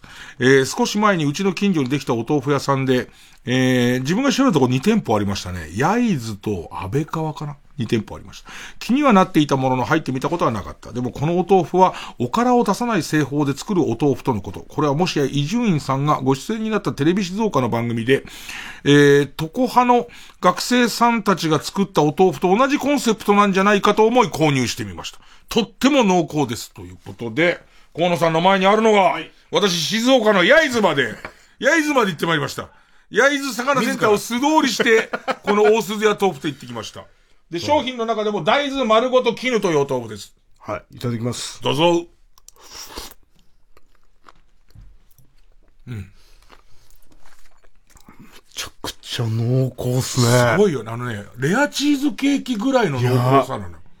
ちょっとそ、ね、そんな感じするよね。いや、ちょっと、スイーツ感ありますね。ある。あの、本当によく、大豆の甘みがあってさ、うまあのー、俺たちブランコは言うじゃん。俺たちはブランコは何でも大豆の甘み、大豆の甘みっていう、お豆腐の甘みって言うけど、うん、なんかこれは、おからを作らないと、すべてのお豆腐の成分を多分かなり細かく砕いて作ってるっていうことなんだけど、これめちゃめちゃうまい。なんか、まんまでこんなうまいって何にもかけなくていいって、はい、本当に何にもかけなくていいって思う。うまいな。あの、もう多分、あの、俺ね、最近ね、静岡に一軒家を欲しいっていうね。で、なんならば、ついの住処は静岡と思ってんだけど、ね。これ、もうさらに一個押されてる感じの、この豆腐うまいんだよなな、なんですかね？もう一個ね、なんかひなわり豆腐ってのがあって、その中にだし豆腐っていう、はあ、すでに作る段階で出汁入れてるやつがあって、それも2丁買ったんだけど、俺食っちゃった。気づいたらい気づいたら、気づいたら食っちゃって、びっくりした。ラジオで使うもん食べちゃうんだこいつと思って、俺が買ってんだよ俺が全部買ってんだからさ。ですねでもこの本当に、えっと、大鈴屋豆腐店さん。僕調べた限り2軒あるのと、えっと、静岡の主要なスーパーには卸してるみたいことが、えーホームページには書いてありました。これめちゃめちゃうまい。あっという間に食べちゃいました豆腐だけで止まんない感じ。さあ、じゃあ続いて。さあ、13位ということは、えっ、と、前半戦の、さ、20、26位ですから。ね、半分のところまで。ね、折り返しということなんですけれども、これね、えっ、とね、ペンネーム2階から胃薬さん。静岡、静岡、やっぱ静岡が呼んでるんだよ、俺を。俺を。えー、静岡焼肉 U のぶっかけコンビーフです。牛テールを煮込んだ瓶詰めのコンビーフは缶のものよりトロトロで柔らかく、あったかいご飯に乗せると油が程よく溶けて、絶妙な塩味でご飯が進みます。ここに卵黄を落としても美味しいですよ。お湯に溶けば牛テールスープの出来上がりってことで、炊きたてのご飯の上にまず乗せましょう。はい。まず乗せてからお前の今後について少し話そうぜ。そんな重大 油が溶け、油が溶けるまで話さなきゃ油がまず溶けないとダメなんだから、ほっかほかのご飯で。で、だから見るとコンビーフって感じじゃないよね。そうですね。あ匂い嗅いだ？匂い嗅いだ？匂いがもうめちゃくちゃいいの上がってくる。あ、その、そのうわー他のスタッフの方にも上がってきたね。さあ、じゃあそれを言ってください。はいいただきますいただきます。あうわーやっば言っとくけど、これヘルメットに乗せてもうまかったからね。いや、これ相当うまいですね。これ相当うまいよ。あのね、あの皆さん想像してる、あの、コンビーフなんかうまいに決まってるんですよ。基本的に美味しいコンビーフいっぱいあるし、例えば千駄木の腰塚のコンビーフなんてのは高いけどもうめちゃめちゃうまい。けど、もうコンビーフの形じゃないんだよね。パッと見、これなめろうぐらいの、えっ、と、うー水分感と、多分油なんだけど、ドロッとしてんの。でいて、その、まあ、油が溶けてきて、溶けてきて中にどんどん、全然効いてね、全然目の前で、中年の後輩が全く俺の話を聞いてない。で、えっと、えー一瓶、ちっちゃめの一瓶が980円するんです。これをね、高いと思うか、安いと思うかは、俺は安いと思う。だって、腰塚のコンビ下手でもっと高いもんね。あの、もう超有名ブランドだけど、これは本当にうまい。だってもう一回言うよ。ヘルメットに乗せてもうまかったんだから。そんなことなかなかないよ。本当に。ということで、えっ、と、残り13品は、えー、まさかの年またぎで、えー、来年というですね、金子ディレクターが聞けないという、そういうところでやらせていただきたいと思います。続いては、行きましょう。新勝ち抜きカルタ合戦会。あいつの頭はうわ俺カルタ合戦はちゃんともらってるからやりたいわけ。でいて年明けから新カルタいっぱい始まるからやりたいんだけど今あのー、すげえぶっかけコンビーフ食いたいすげえぶっかけコンビーフもう俺多分あのー、例のウーマンコミュニケーションの中にぶっかけコンビーフって出てても、食べたさでスルーしちゃう。食べたさで、え、ぶっかけって入ってたじゃんって言われるけど、もう食べたいがついちゃうもんね。さあ行きましょう。えー、今週の対戦カード、まずは現在勝ち抜き中、トンネルズの細かすぎて伝わらないモノマネに出てほしい細かすぎるモノマネがテーマの、復活熱望、細かすぎて伝わらないモノマネカルタ、ラ行、難しいラ行です。えー、そして対する予選ブロックから登場のカルタは、井上桜が虫食うみてえになかなか這い上がれない地下アイドルや崖っぷちのアイドルたちがジャンプアップできるようなキャラ設定を考えようというテーマの地下アイドル救済キャラトッピングカルタということで他行でございます。どちらも、ちょっと一言言ってくれたら全然使ってくださって構いませんよっていうね。例えばアイドルプロデュースしてる方なんかは、あ、これいけんじゃんと思ったらね、使ってほしいんですが。じゃあまずはこちらから、細かすぎて伝わらないモノマネカルタえー、ペンネームイエロー軍曹。ラ。ライブ後の抽選会で見せる芸人の得意技。まずは、鉄とも編。あー。なんかこう、大きな、その、箱の中に手入れて番号のボール取るやつみたいところの、なんか取らないみたいなやつだよね。なかなか、例えば全然4が出ない時になかなか4が出ないのはなんでだろうみたいなやつを、おそらくやってくんだと思い、思いますよ。俺らの頃先輩から言われたらビンゴの司会がすげえ多いから、あの、ビンゴカードの真ん中のフリーっていうところは必ず先に開けてくださいね。フリーが出るまで待っちゃう人がいるんですよなんつってね。大爆笑です。みんな。もう死んじゃうんじゃないかっていうぐらい。えー、ペンネーム、そろそろ旧姓中山。ラ、ラジオなのに、これとかあれといった指示代名詞ばかり使うため、全く話の意味がわからなくなる女性アイドル。ダメじゃねえか、弱点じゃねえか。いや、まさとがさりげなく入れるのうまいよね。ピンポン玉ぐらいのね、とかね。右手を今上げてますけど、みたいな、あの、いい、うまいんですよね。山里に迷惑をかけるアイドルですけど。ペンネームマイペース。こんなのありなんだ。こういうことですよ、皆さん。今、あの、ネタ苦労してる方たち。ラ、ラリホーがだんだん効いてくる武田鉄矢。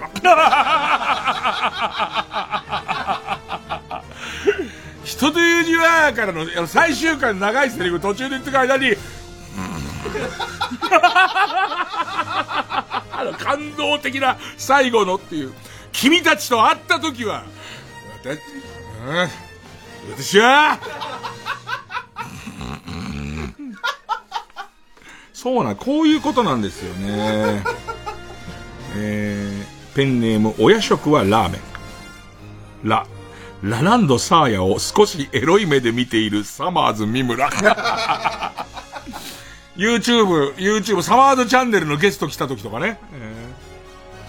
えー、えー、ペンネーム、生地に間でシーマ、ラ、ランジャタイなど。まあ、ランジャタイは出るわな、ラだもんね。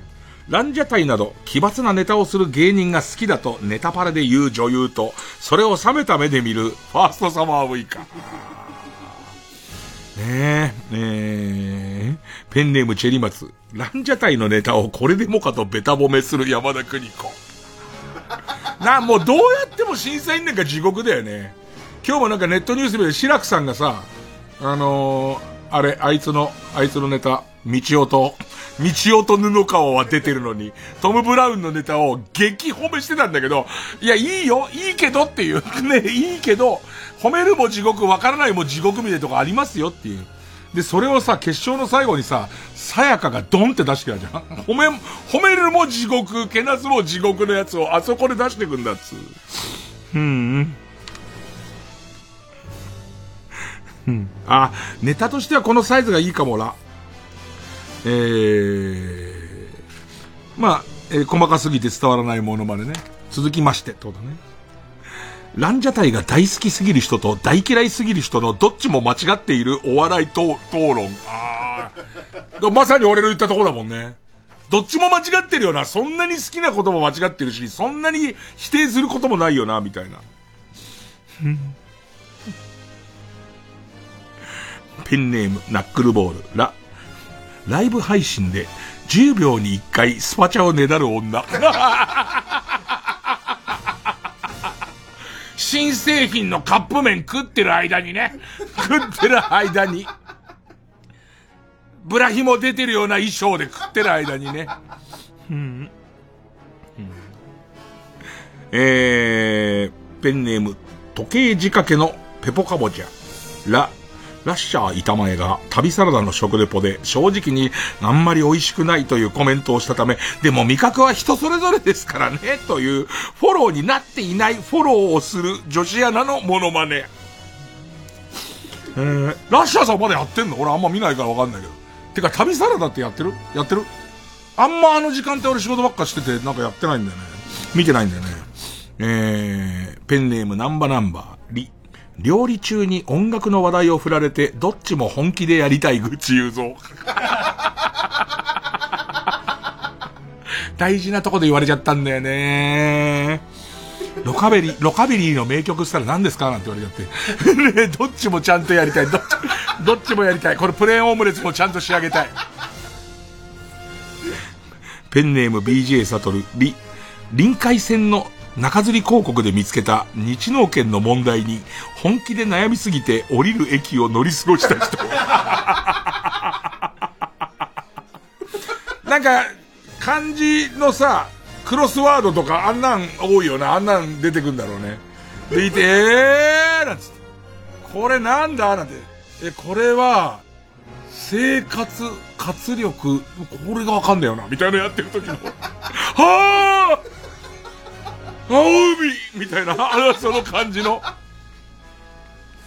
ペンネームピストルチョコ。リ。リリコの騎乗位だった。ガオーガオーペンネームチェリマツ。リ、リリコのへ。バブーうん。えー、ナンバナンバーずるいなリ。リュックの中から粉々になったルマンドを見つけた人 いやいや、そんなんない。そんなのモノマネでできるわけないよ、そんなの。見っけたのかなと、財布、財布っつって。財布さ、だって頭でさ、リュックの中から粉々になったルマンドを見っけた人って始まっちゃってんだから。それ始まっちゃってる時点でそれ見っかっちゃうんだかペンネーム、セミがナイトルギア、離、離婚を決意する、当のなぎこ。なんか急にもう嫌になっちゃうんだろうね。もう嫌ってなっちゃう感じだね。うん。ペンネームチェリマツ、離、離婚調停中の夫婦のマリオカート。多分子供もいいんだろうな。二人の子供と、その、夫と妻でやってて、なんかこう意地悪してきた時とかに、子供に本気で亀投げた時に、そういうとこだよね、お父さんの嫌なところ、みたいなやつを。真剣な争いがあるから。うん。えー、いちごにはうっすら毛が生えている。り、呂布カルマが激怒して11時5分になったところって、あ、言い方がいいね。今日昼ポカポカ出てたさ、スタミナパン。スタミナパンの、あのー、えっと、細い方とか背が高い方の人が、呂布カルマやるんだね。でいて、ちゃんと CM 行くときに眉毛の真似をしてたけど、かなり角度高く、ノーメイクのまま角度高く上げられてたから、11時5分にはなるね。えー、ペンネーム、北あかりの目覚め。ル、ルームウェアが嫌な色の森永拓郎。あ、これです、これですよ。ペンネーム鍋定食。ル、ルパン三世の声優に間違って野沢雅子が選ばれた。あー、アイデンティティ。使ってくれ、誰かアイデンティティにこれ使ってくれって言ってほしいな。そうすると他のアニメのやつとか、今回はラリルレロだからルパンになってるけど、他の有名アニメに野沢直子が選ばれたらは、できるよ。いける、広げられるよ。えー、ペンネームどうにもならんよ。ル、ルームシェアをしていた頃のオズワルド伊藤、カエルテ岩倉、ママタルト大鶴肥満、森本サイダーによる日常、夕食のピザ編。あ肥満ちゃんがね、肥満ちゃんがいっぱい食べるからね。えーえー、今日さ、日原くんと、えっ、ー、と、肥満ちゃんとも会ったの、昼間。したら、日原くんは実はここの構成をやるかもしれなかった構成のスタッフの若手のオーディションに来てて随分やるかもしれなかったから、なんかちょっと、その時に、本当に日原くんは、も、もっと売れるから、ここやる、引き受けてもやる時間なくなるんじゃないの？みたいなことがいなくなった原因だったから、落ちた原因だったから、テレビで一緒になるのやっぱちょっと感無量なもんあったね。えー、ペンネームピストルチョコ。レ、冷凍食品をチンするときに何ワット何分なのか一度捨てた袋をもう一度見る人だって。あるよね。あるよね。何ワット何分だからもう一回見なきゃっつって、ちょっと屈辱的なんだよね。一回捨ててっから。うん。これすげえな。ペンネーム。マイペース。ロ。ロキソニン EX のパッケージに書かれている肩と腰だって。もうそのタイトルで勝ちだよな。多分赤く塗ってんだろうな、あの、なんか、青い、青く塗ってから赤く塗ってんだろうな、なんかな。うん。ペンネームベニヤうんこ。続いては、ロ。ロレックスに最新の注意を払いながら塩を吹かせようとしている人だった。そんなやつやれねえよ、どうやったって。ね、カチカチカチカチっつって、カチカチやっちゃうから、もう片方の手でロレックスを包み込むように押さえてっていう。ペンネーム、ラスト。どうにもならんよ、ロ。ロザン宇治原のクイズ番組での立ち振る舞いの変遷。まずは、カズレーザーが出てくる前。あー。もう、そうね。天下、もう、の、頂点にいた時は、多分、60秒ある問題の50何秒使って、いろいろテレビ映ったりとかも、余裕でやってたし、かっこいい感じだったのが、今ちゃんとライバル出てカズレーザー上手くなってきてから、衰えた感出しながら逆転していくみたいな。もちろん相手のいる頃だから、衰えた感見せてそのまま終わっていくこともあるんだけど、まあ、ちょっと、いじられキャラも入れてきたっていう。だから、あの人のすごいとこはそういうありとあらゆることを学んで身にしていく、その、クイズの知識とかじゃなくて、こう立ち振る舞った方が番組全体が面白くなるみたいなことも、やってるとこだね。いやー、でも宇治原くんのモノマネする人、あんまいないね。絶対いていいはずだけどね。クイズやってる時のあのポーズから何から、伊沢くんとかも絶対そう、レーザーラモンが一時期伊沢くんやってたけど、ああいうんじゃなくて、もっと似てる人いそうだもんね。さあ、ということで、えー、先行は、えー、モノマネ。ね、細かすぎて伝わらないモノマネカルタ。対するはこちら地下アイドル9歳キャラトッピングカルタ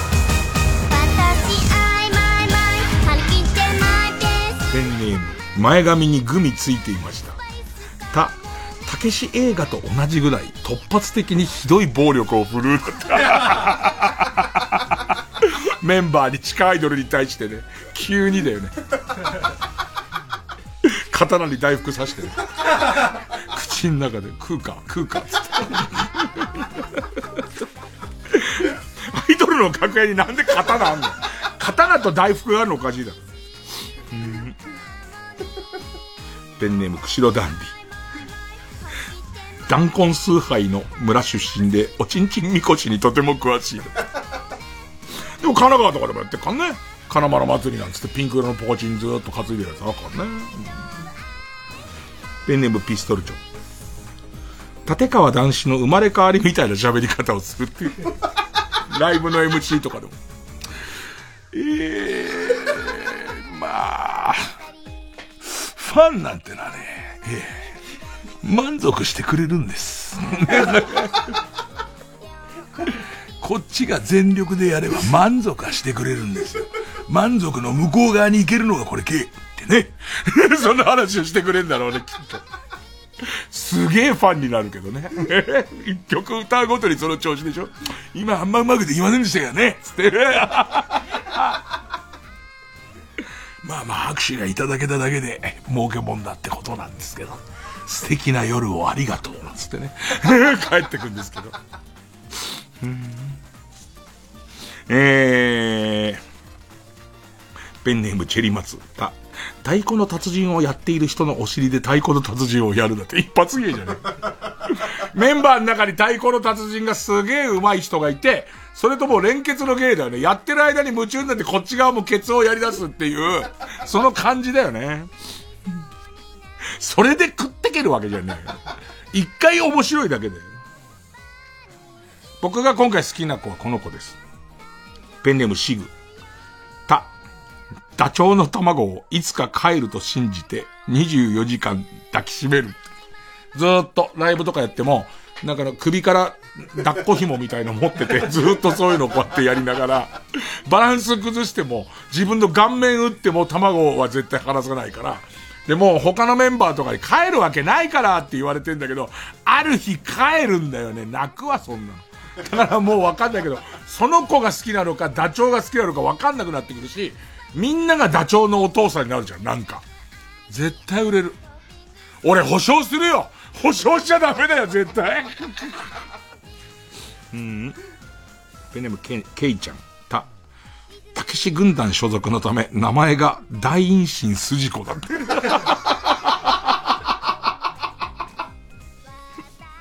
えー、ペンネーム、ただ今日を生きる。ただからって、大変身が被んのすげえな。大変身の写真をギリギリそれとわかるかわからないかぐらいに拡大したものをプリントした服を着ている。あー。それを言わない、何日言わないで入れるかだよね。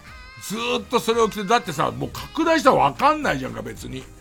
何なんだろうってみんな思ってるだけで、ずっと言わなかったらすごいね。言うとかバレるタイミングだよね。あれ大陰神なんじゃねえのかってみんなが思うタイミング。ブラックドラゴンズ、た、高倉健とチャップリンの生まれ変わり。欲張りだよ。一個でも手に負えねえっつうの？ね。これどう？ライブごとに、ライブ毎回行って、握手会とかそういう時に、ペンネームレーザー強いぞレーザー、ち、チンコを見て名前をつけてくれる。結構流行りそうじゃん。これ行って裏の方でポロッとこうやって見せてっていう。ね。寂しん坊なんつって。ねつけてくれるっていうの、いい、いいよね、絶対ね。うん。雷神とか。ね、いいの、いいのつけてほしいもんね、なんかね。すげえつけてほしいわ。ペンネーム BJ サトルチ。ちょっとした工具さえあれば、鍵をなくしたバイクのエンジンがかけられる。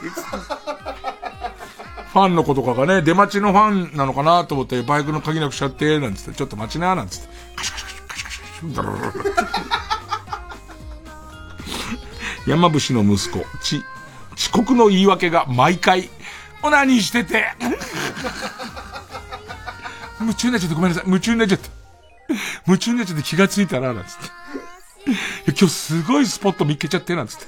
気絶してたら、なんて。お前何やってんだよ。うん、えー、これどうですかね、えー、釧路ダンディ、つ、津軽弁がきつすぎて何を話してるか1ミリもわからない。本当のすごい人、本当のすごい人がいいよね、なんかね。ちょっとした営業的な津軽なまりじゃなくて、ほ、な、なんだろうね。なぜそこ日本人に出てくるぐらいの、なぜそこ日本人をみんなが見てるものみたいに言うんじゃねえ。なぜそこ日本人の、なんか、何、秘境食堂みたいのにいるみたいな感じのね。うん。ペンネーム、ピストルチョコ、手、天下を手にはめて、ロックマンのポーズを決める。ズギュンズギュンじゃねえよ。お前天下じゃねえか手に持ってるの。ズギュンじゃねえんだよ、お前。うん。ペンネーム51。て、テレビチャンピオン、筆圧すごい王、4連覇。あのー、トロッコ引いちゃうからね。ねの、トロッコをこうやってずーっと引いて、子供たちをたくさん乗せたトロッコを引いちゃうからね。ぐぐぐぐぐっつって。うん、えー、これどうですか？ペンネームナックルボール。で、デコピンという名前をペットに速攻でつける。あー、速攻。で、軽炎上とかもいいんだろうね、もうね。デコピンって。自分のオリジナルみてえに。うん。えー、どうかな？この時間になれからペンネームどうにもならんよ。て鉄火巻き、切ってない状態で疑似フェラのように加え、吸引力で中のマグロだけを一気に抜き取ってくる。ずず、ずずつって、ちょっとずつ向こうから四角が凹んでるからじゃん。ね、その、と、エッジが黒、のり。で、白。その後四角い鉄火が入ってるわけじゃん。それを逆サイから吸って、すっごい顔してんだけど、ずーって吸った時に、グッグッグッグッってその四角が凹んでく時の、出ました感だよね。ペンネーム笠井明宏。手、天狗が常に二人、バックダンサーのように後ろに控えている。な、ボディーガードなのかな？なんかもう移動とかもずーっと天狗が後ろにいるから。ペンネームソフィーと双子の姉妹。で、低層体を開けてくれるよう、所さんの開かずの金庫の人にお願いしているので、開いたら即アイドル引退って。すんごいギミックのがついてるから、結局、それをテレビで公開してる間は、あの子は、えー、っと、の処女性ってものはずっと保たれるわけじゃないですか。だからそれがカチャって開いた時に、ああ、もうこれで、ああ、もうこれで解禁なんだっていうのが、毎回ギブアップしていくっていう、毎回すごい職人なんだけどギギブアップしていく。これいけるペンネーム三白眼のスクミズアームカバーと、取り憑かれやすい体質なので、その時取り付いている幽霊によってキャラが全然違う。演じきれたら結構いけるよね。絶対結構いけるよね。相当ね。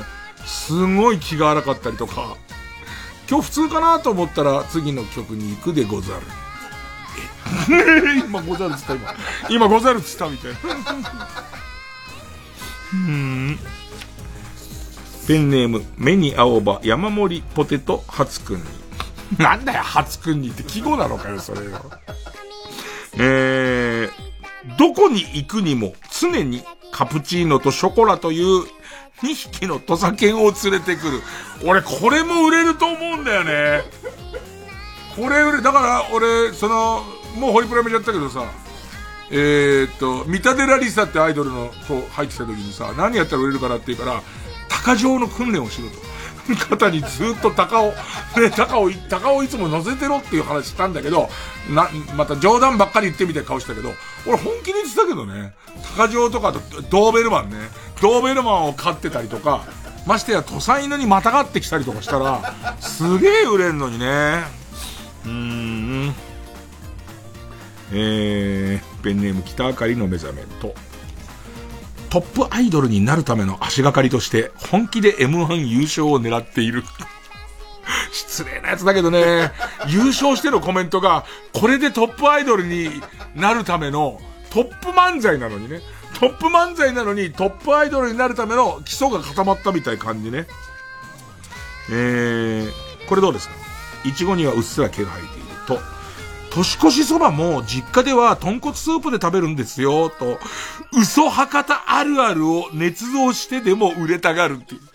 はい、でもさ、博多あるあるなんて敵いっぱいいるけど、嘘博多あるあるとか、嘘離島あるあるみたいのを、もう嘘って分かってて言うって、それはねえだろうっていうのをいっぱいやってたら、俺は、今時、こう、博多、博多あるあるを多少知ってたところで、なんかあの、大して出れるとこはないけど、嘘博多あるあるのなんかいい感じのやつや、やれれば、相当いけるけどなえー、ペンネームただ今日を生きると、ドカベンに超詳しい、続編のプロ野球編やドリームトーナメント編まで全て読み込んでいる、だって。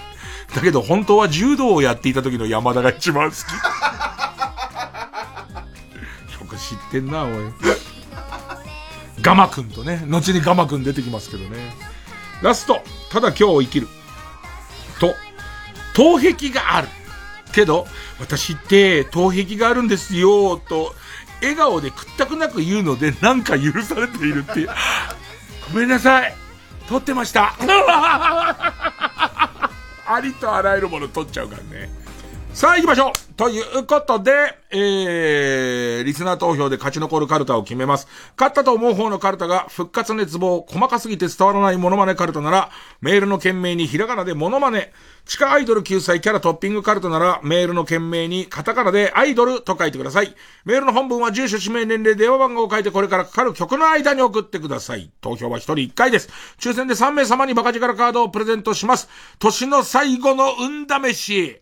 メールアドレスは baka.tbs.co.jp。baka.tbs.co.jp です。じゃ曲、安江デンジャラスおじさんで婚前旅行受付開始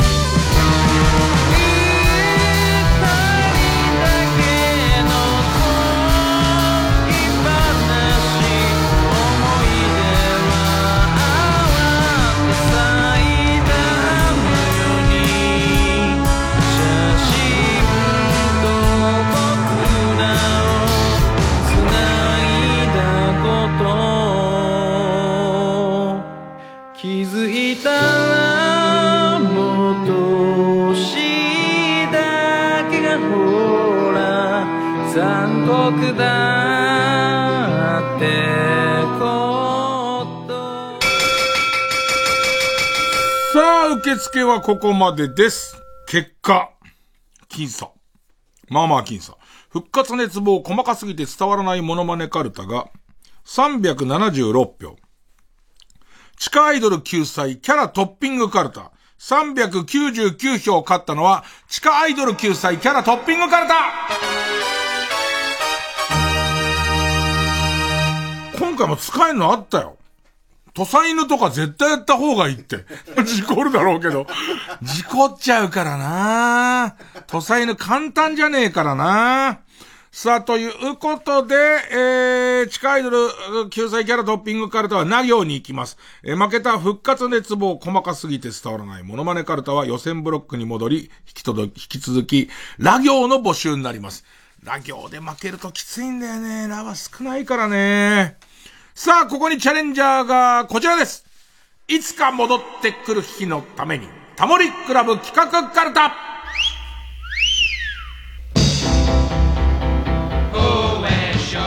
さあ、まあ文字通りタモリクラブが帰ってきたらこんな企画やってほしいなんですけど、ペンネーム、は行、ペンネーム、スズムシ食べた。ハンターハンターの救済、救済スタートと同時に仕込んだ梅酒で、連載連載再開は、正解を、再開を祝おう。えー、イエロー軍曹、は、博多で醤油ラーメンの名店を探そう。タモさんは、絶対、その、豚骨ラーメンばっかじゃなくて、うどんも美味しいんだよって教えてくれたらタモさんですからね。そこの激戦区でさらに醤油ね。えー、ということで、本当に勢いでね、えー、タモリクラブ復活するぐらいネタ欲しいですね。えー、来週1月1日ということで、カルタの新ジャンルたくさん追加したいと思っております。えー、ぜひ、スタートダッシュで聞いていただけるとありがたいし、えー、新ジャンルのカルタを、カルタを思いついた人も、えー、番組のフォームから送ってください。対戦カードの方も、きちんとカルタを書いていただきたい。地下アイドル救済キャラトッピングカルタ、な行バーサス、いつか戻ってくる日のために、タモリクラブ企画カルタ、は行の戦いです。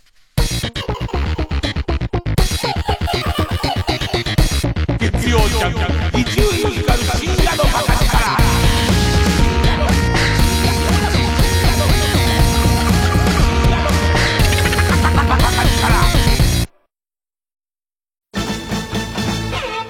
年末は博士太郎日本武道館で締めくくり。TBS ラジオ公演博士太郎コンサートツアー2023ザ・ショータイム。12月30日31日日本武道館で開催。感動のベストヒットツアーファイナル。大晦日は日本武道館。14時開演。博士太郎コンサートツアー2023ザ・ショータイム。詳しくは TBS ラジオホームページのイベント情報をご確認ください。山里亮太です。私が一人で喋り尽くすトークライブ山里亮太の140全国公演開催中。1月13日土曜日は法隆寺の特集でナレーションをさせていただいたことのある奈良でお話しさせていただきます。詳しくは TBS ラジオイベント情報をご覧ください。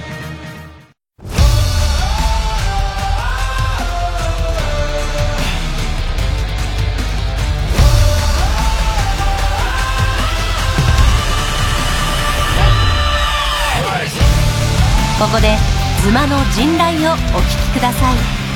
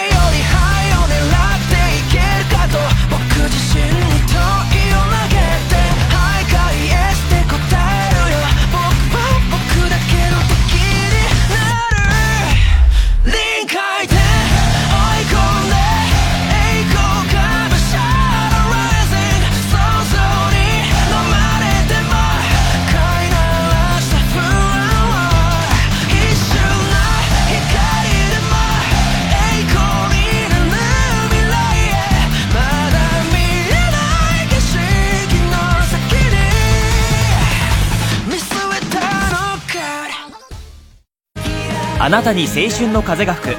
元光源氏佐藤博之山本純一による新ユニット「二つの風」TBS ラジオ公演「二つの風」舞台「どこかで君と物語」1月8日と9日東京博品館劇場。16日名古屋ダイヤモンドホール。30日31日大阪心斎橋パルコで開催。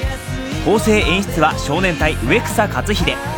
佐藤博之山本純一がローラースケート姿で踊りながら数々のヒットナンバーを披露するほか12月5日発売のデビューシングル「君と物語」を歌います。チケット好評販売中。詳しくは TBS ラジオのホームページまで。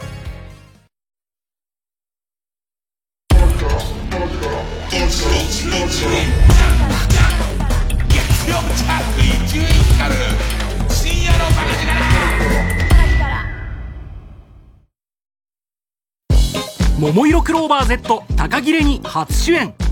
映画「サマーフィルム」に乗っての脚本を務めた三浦直之による最新作はそれぞれの家出が重なって生まれるファンタスティック瞑想ストーリー。パルコプロデュース2024最高の家出。作演出三浦直之。出演高木レニ祈りきららほか TBS ラジオ公演で2月4日から24日まで。新宿紀ノ国屋ホールで上演。チケット好評販売中。詳しくは03-3477-5858パルコステージまで。